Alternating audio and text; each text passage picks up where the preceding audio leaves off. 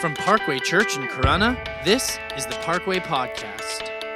Our prayer is that this message blesses and encourages you today as you listen. If you would like to know more information on who we are as a church, you can visit our website, weareparkway.com. Ephesians chapter 1, if you're just joining us, we're in a series going through a deep dive through the book of Ephesians. This is an ancient letter written by a man named Paul, who is an apostle of Jesus. And he's writing to this church, this young church in Ephesus.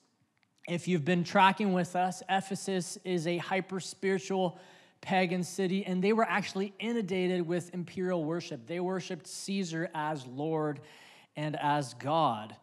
And Ephesus, the church, was a young church. They were mostly Gentile people that had left their pagan roots. They had seen the truth and experienced the truth of Jesus, and so they turned from their paganism and they turned to following Christ. And so Paul is writing this letter to this young church about the superiority and about the cosmology of Jesus, and then in light of that, he's instructing them on what it means to be the church. Paul's method often starts with pointing people to the gospel, the good news, and then he moves on to good advice, and that's his pattern. What is our response in light of the gospel? Now, as I grew as a young pastor, I was influenced in ministry by those who tended to focus on good advice. In fact, I remember when I was really young and I was wanting some help with crafting and developing my speaking, I reached out to a more seasoned pastor in my church at the time, and I said, can you give me some constructive criticism? And they told me it needs to be more practical. It needs to be more practical. The sermon should always be practical. Now, many years later, as I reflect on that, I think there is a place for the practical. When we call ourselves disciples of Jesus and followers of Jesus, we are practicing the ways, the teachings of Christ. And so there does need to be practice. However, the problem, I think, in the church is we've become so practical that we've lost the gospel. We've become so focused on the what do I do that we've lost the power and the transforming work that happens in just receiving the gospel. The good news, the gospel, is the power of God, not the good advice. The gospel is life-transforming, not the pragmatic. The practical is the natural outflow of the gospel at work in us. Now, I believe we do come into a greater relationship with Jesus when I obey and I walk in obedience to his teachings, but that is from a place of being changed by the good news that Christ died on the cross for me. If we don't preach the gospel and we don't receive the gospel, then faith becomes shallow and it becomes a work-based religious effort where we think obedience saves and goodness saves, as opposed to Jesus, and that's not the gospel. Just so you know, newsflash, your goodness does not save you. I don't care how good you are. I don't care how nice you are, how compassionate you are. You may open every door for every single person. God's not like, they opened 5 doors today, they get a closer seat. It's not the gospel. The gospel isn't that God is happy with you and gives you a free ticket to heaven because you're a good person and you do the right things. The gospel is that God loves you and he sent his son to die for you, and he's pleased with him, and he's pleased with his atoning work, and because of him, you get a free ride to eternal life. That's the good news. And with that, we'll pray and we'll close, we'll go home. Father God, we thank you for today, and we thank you for your word, and as we draw attention to it today, speak to us. Let us be changed and transformed by your truth. Jesus, you are Lord. Let us see that. Let us see the areas in our lives where we've made other things, Lord. Let us see, God, the spirits that are at work seeking lordship over our life. So that we would turn from them and turn to you, true Lord and Savior. We bless you, God. We bless you for your word. We bless you for this letter. In Jesus' name, amen. So Paul begins this deep dive into this letter with breaking down and opening up the good news of the gospel. He's spelling it out in the first few chapters. And then we come to this first of two prayers that Paul prays in the book of Ephesians. And Pastor Zoe introduced it last week to us, the first part of this prayer. And then we're going to laser in on the last part because it really hits home the gospel. It starts in Ephesians chapter 1, verse 15. Paul says this. We're going to start at 15. We're going to look really narrow at 20 and 23. For this reason, Paul says, ever since I heard about your faith in the Lord Jesus and your love for all God's people, I have not stopped giving thanks for you, remembering you in my prayers.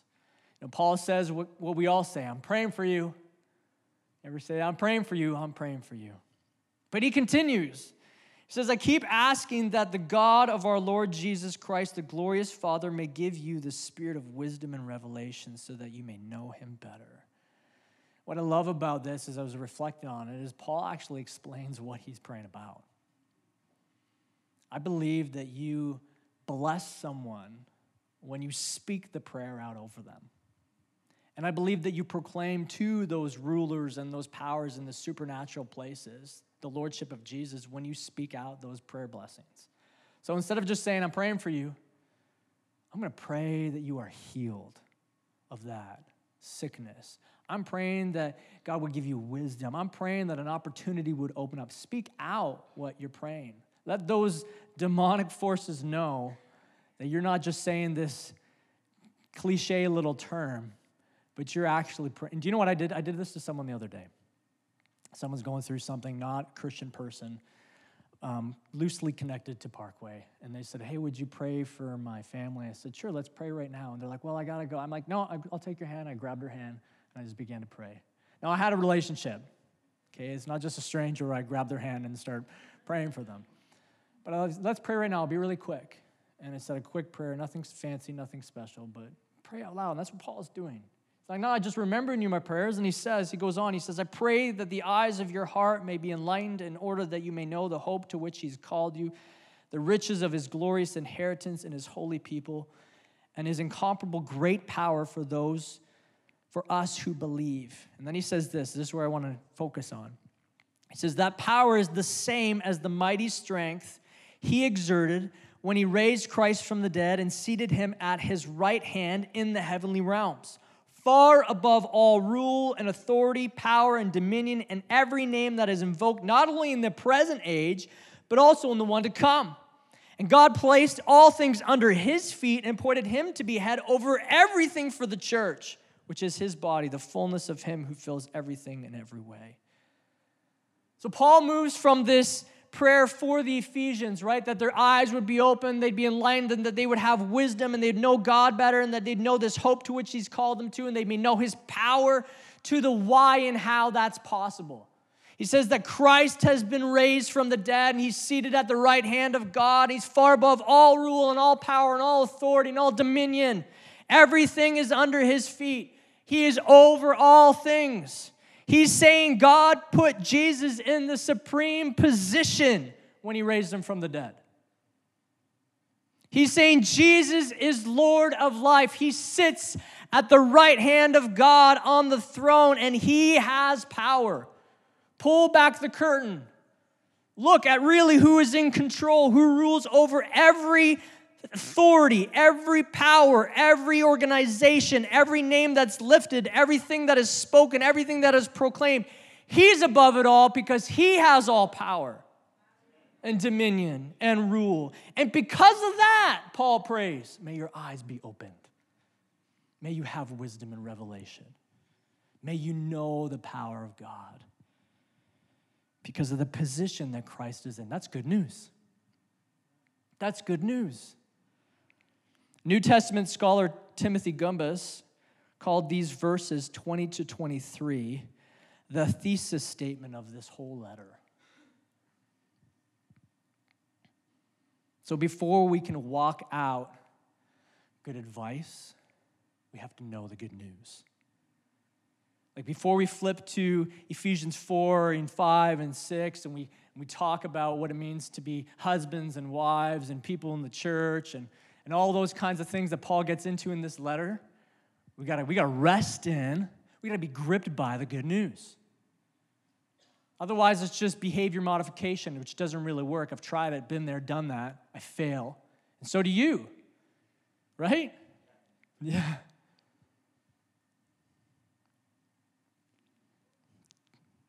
It's good news. Jesus is Lord. Now, in Paul's day, Caesar was Lord. Everything revolved around Caesar and the lordship of Caesar. That's what the Romans called him, Lord. It's a Greek word. I'm going to try to pronounce this properly. Kyrios. There it is. There's a little roll in the tongue. You got to be, really good, which I'm not. But I laugh about it. It means sovereign one. It means final authority. It means last word. And for anyone other than, to call anyone other than Caesar Lord, was treason.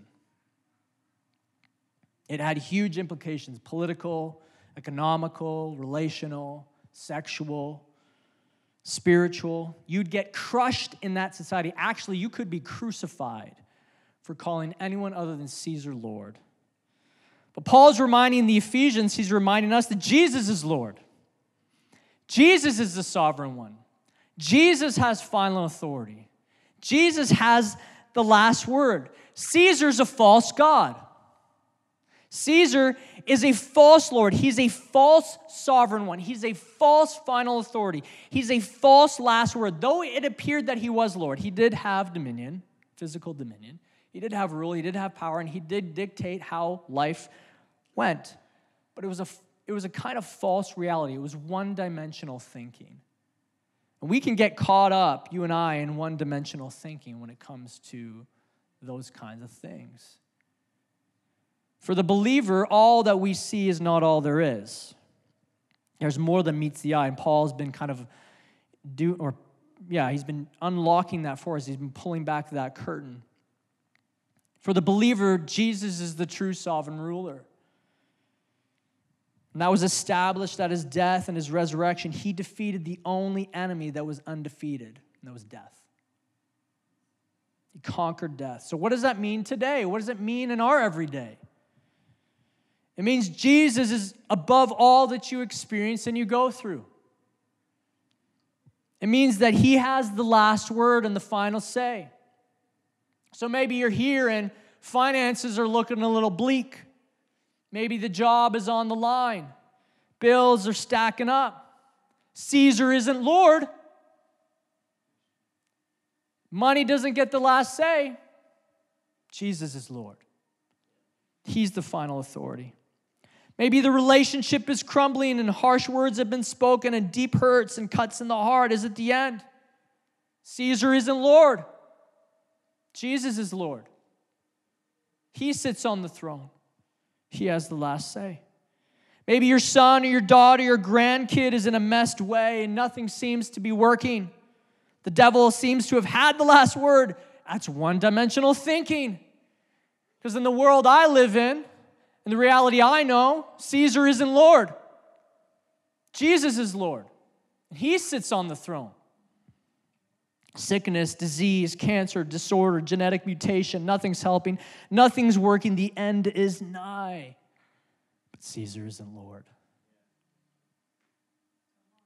Jesus is Lord.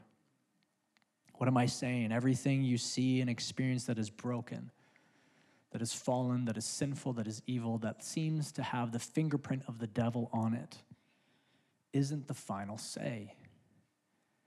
Jesus is. When you look at our culture and you look at our world and you look at the things that are coming out, things that are happening, and it seems dark and you're like, man, the devil's having his day. Caesar isn't Lord. Jesus is. So in their day, in the Ephesians' day, they had a ruler, quite literally a ruler that dominated every aspect of life. They were called to worship this ruler. Everything seemed bleak for them. Everything was dark for them. Everything was difficult for a believer in Ephesus. But what Paul is trying to get their attention to focus on is, guess what?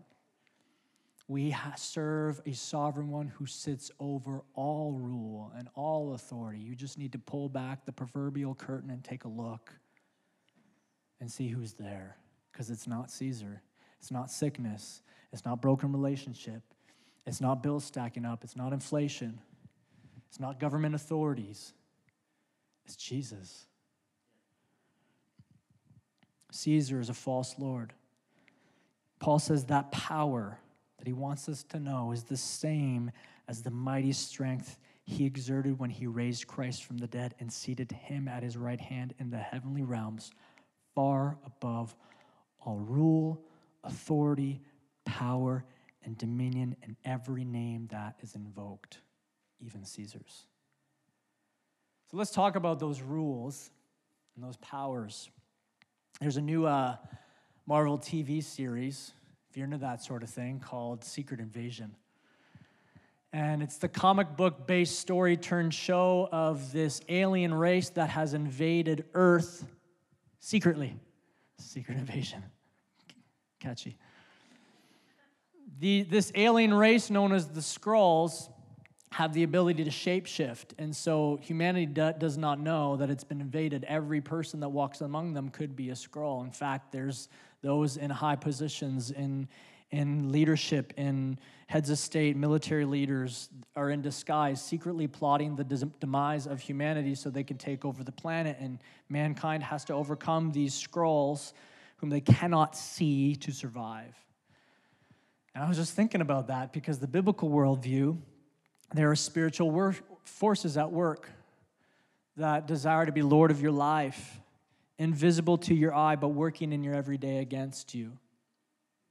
Paul uses these terms, rule, authority, power, dominion, and they're used in reference to human beings, but they're also used in reference to superhuman beings, spiritual beings. At the end of the book of Ephesians, Paul says this in chapter 6. He says that our struggle is not against flesh and blood, but against the rulers and against the authorities and against the powers of this dark world and against the spiritual forces of evil in the heavenly realms. It's not just human authorities. It's also spiritual authorities. It's not just human structures and human organizations and institutions and political systems and governing authorities and economic systems and ideologies and social structures that we struggle with. Walter Wink was a biblical scholar who suggested it like this. He says there's an outer reality or manifestation and an inner spirituality that make up the power. He says the power is equal to the outer manifestation plus the inner spirituality. And he said this.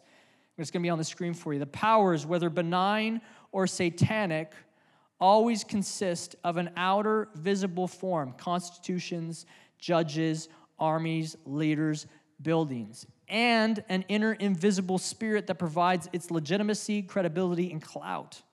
An institution is more than the sum of its invisible parts. Our capacity to recognize the spirituality of institutions has left us tinkering with their parts while ignoring their essence. I'm suggesting, in short, that the spiritual and the material aspects of the powers are inseparable but distinguishable components of a single thing, a power and its manifestations in the world. He went on to say, he said this, the issue is not whether or not we believe in them, but whether we can learn to identify our everyday encounters with them, what Paul called discerning the spirits. There was a French sociologist by the name of Jacques Ellul, who went on to describe the spiritual forces that the scriptures declare are at work in our world. Mammon, the prince of this world, the prince of this lives, Satan, the devil, and death. And he said all these names are characterized by their function.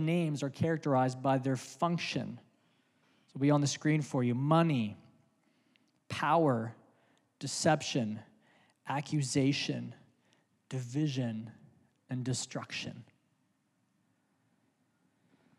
Daryl Johnson is a guy that I'm reading his commentary on Ephesians. I'm largely using his stuff as we go through this. And he gave this example. He said, Jesus said, no one can serve two masters. Either you will hate one and love the other, or you'll be devoted to one and despise the other. You cannot serve both God and money. And he goes on to say this. He says, money is what? It's paper and it's metal. Debit cards and credit cards are plastic. Banks are policies and vaults and buildings and people trying to make a living. That's the outer manifestation of Mammon. The inner spirituality at work is a real force, a power, a spirit, a God who wants to be Lord of your life. He gave another example, more extreme. He said pornography. What is the outer manifestation of pornography? Magazines, films, photographers, editors, models, all trying to make a living, human bodies, corporate investors. What is the inner spiritual reality? Exploiting women and children, inciting lust, false sense of comfort, captivating your soul. There is a real power and a spirit, a God behind that who wants to be Lord of your life. All we see is not all there is. In the biblical worldview, what is before you isn't all that there is. There is more. Our struggle is not just against flesh and blood, but powers and rulers. And Paul is saying to the Ephesians, Caesar may call himself Lord, but Jesus is Lord. And he sits on the throne. And he is over every rule and every power and every authority and every dominion in those heavenly spaces, which means every spirit that is manifesting in an outer reality, in institutions, ideologies, social structures, organizations, money, business, people groups. Above all of that, Jesus sits. Why do we get so fretful as believers when we see these ideologies that are coming out in our world? We start to get fearful. What are we going to do? What's going to happen? Our children, they're raised up in this. And we worry. But we're called to be people of the book. We're called to be people of Jesus. Not Jesus of Nazareth who walks, and I've said this a few times lately, on dirt roads as a rabbi teaching the good news, but the Lord of life who sits on the throne.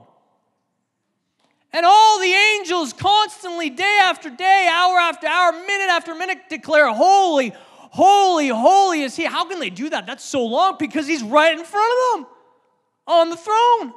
You can't see that. Pull back the curtain, Paul says. Look at what's happened. He's defeated the enemies. And he rules over all of them and every name that is evoked. And like what I love what the scriptures say, not just in this present age, but the age to come. What is he meaning? All eternity, he gets the last say.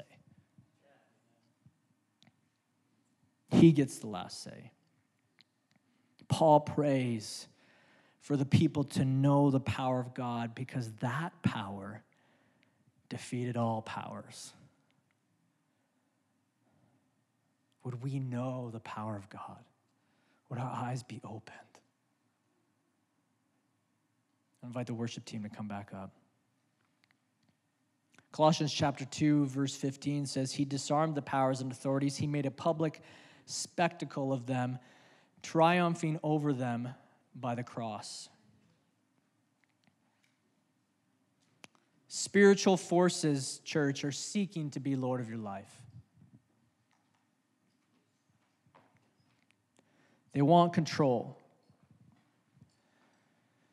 And if you're honest with yourself, you'll see them at work. And if you take a moment to reflect on your life, you'll see where they are. And you know what? This is how cunning the enemy is. Often, I would say more often than not, they're not just the big things. They're not just the dark, evil things. You know, when I was a teenager, it was like parties and drunkenness and don't drugs. But anything can be a Lord. Anything can be a God. Family. Kids. Grandkids. Oh, that's not true. When they take the position of Christ. See, the enemy's desire is for you to serve anything but God.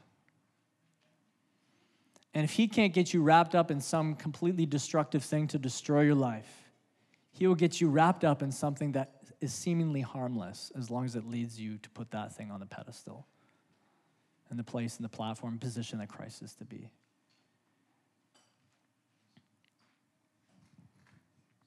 Spiritual forces are seeking to be Lord of your life. They want control, but Jesus is truly Lord. And this is the gospel. This is the good news. Know God, know his power, for his power defeated all powers, and now he sits over all powers. So now for some good advice.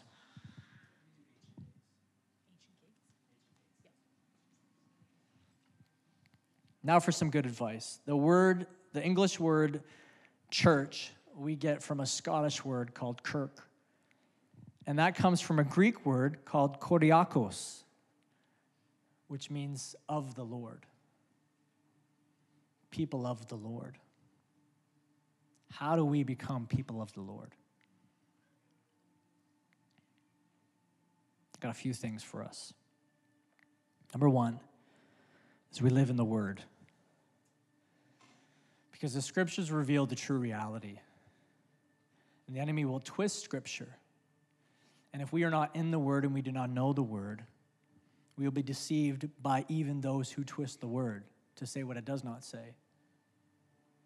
Or we will be deceived into believing one-dimensional thinking and seeing all that is before us as all that there is, that Caesar is Lord.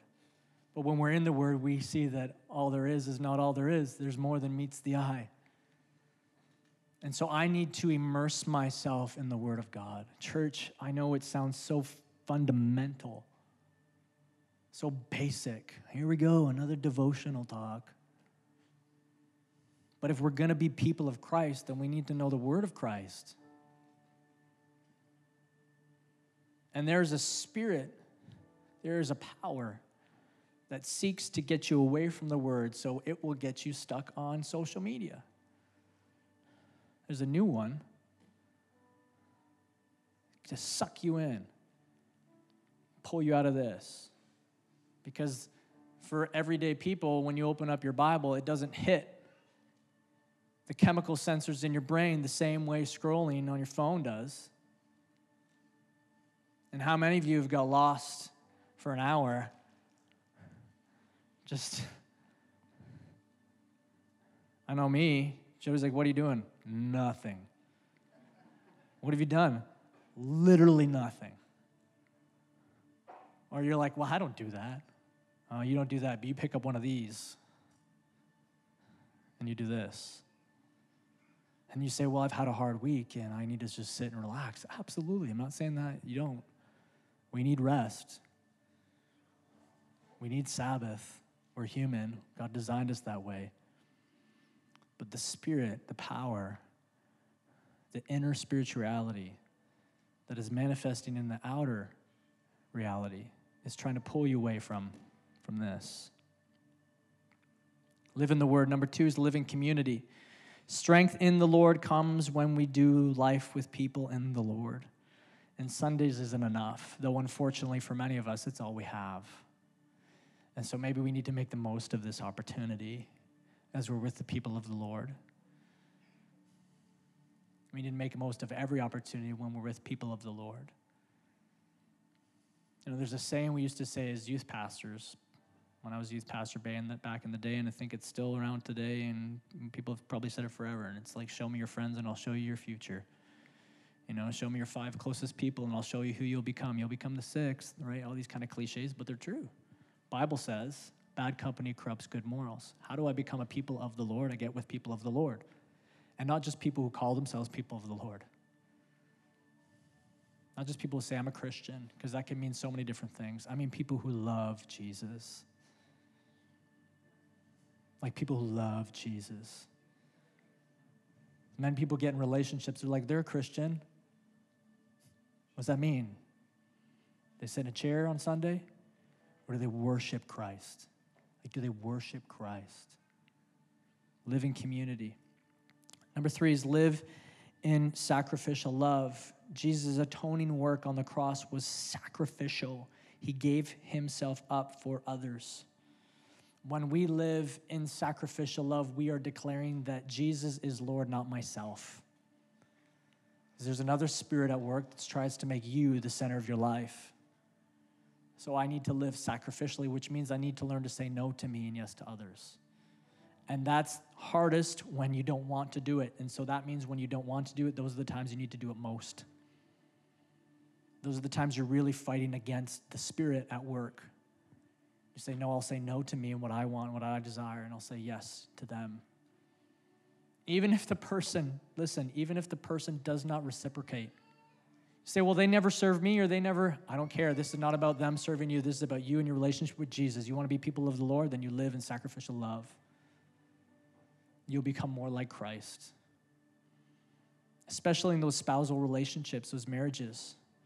We try, well, they're not doing, stop right there. You worry about you. You do. You sacrifice. You serve. Even if they never do. I hope and pray that they do, and I believe that they will be changed by your service. But even if they never do, you can stand before God and say, I lived like you lived in every arena of my life. Even in moments in my own home when my spouse would not serve or sacrifice for me, I did for them. Why, Jesus? Because when you on the cross, you sacrificed for people who would not sacrifice for you. That's what he did on the cross, right? He served people that would never serve him. Love your enemies. That's the message, sacrificial love. Number 4 is live in generosity. Share your money. Giving and tithing breaks the spell that wealth weaves on our souls. And when we give, as I said earlier, we declare that Jesus is Lord, not our money. Number 5 is live in communion. Pastor Zoe took us through this last week.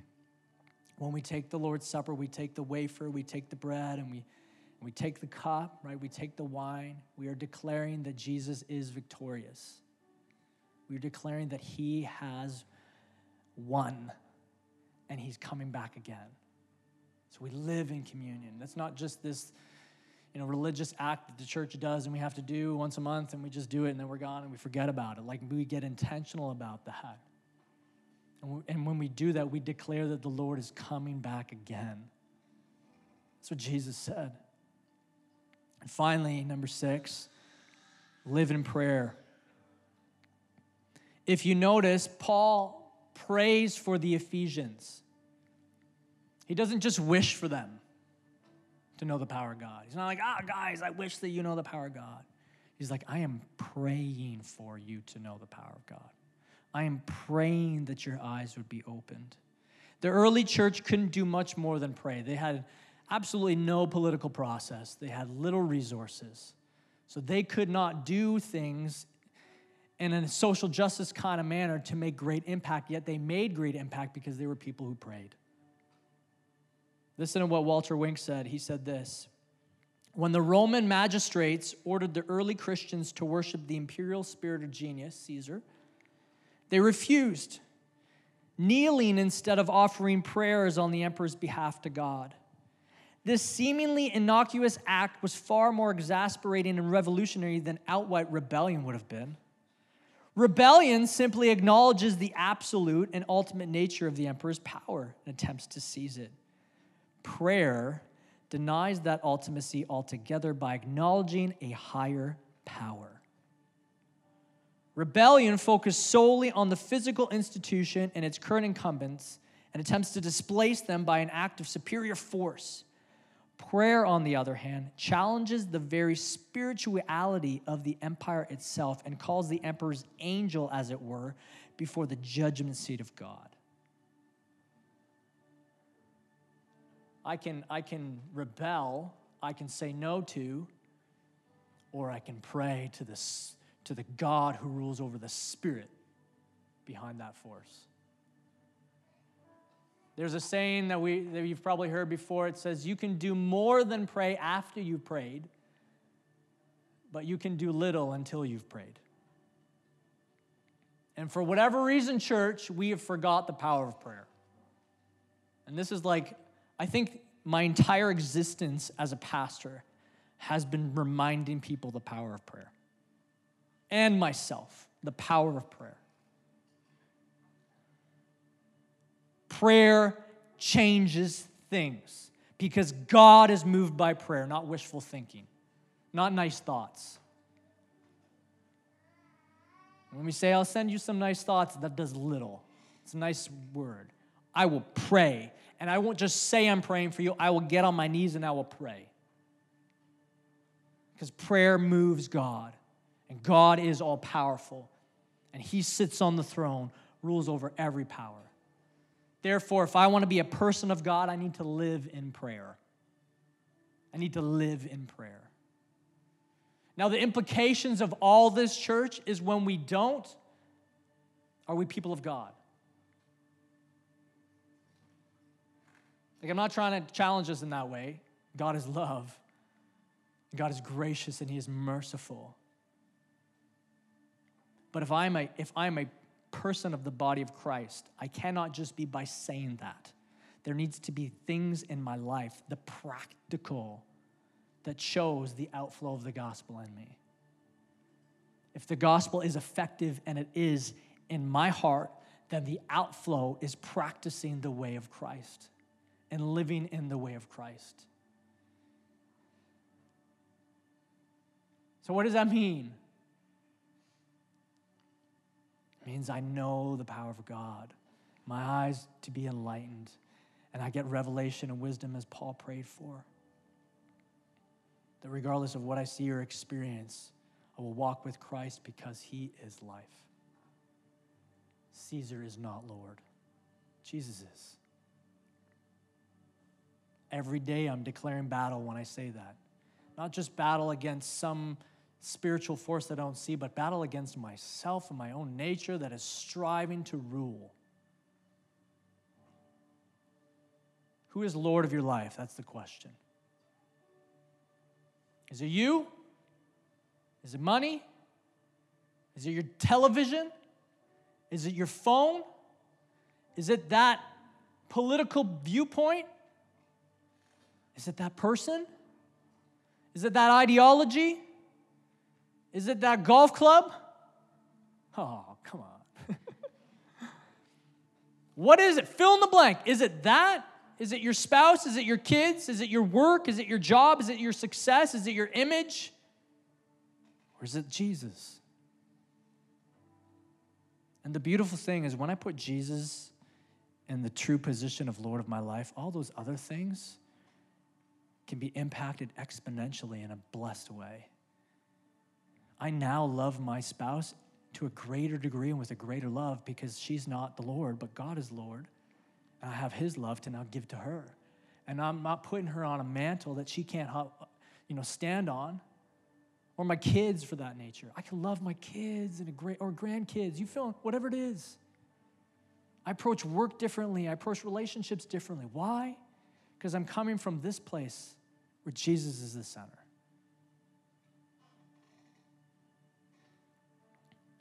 So let me leave you with this, and then we're going to sing that song, Ancient Days. Actually, would you stand? We're going to sing Ancient Gates. I keep saying Ancient Days. There's a song back in the day, Ancient Days, yeah?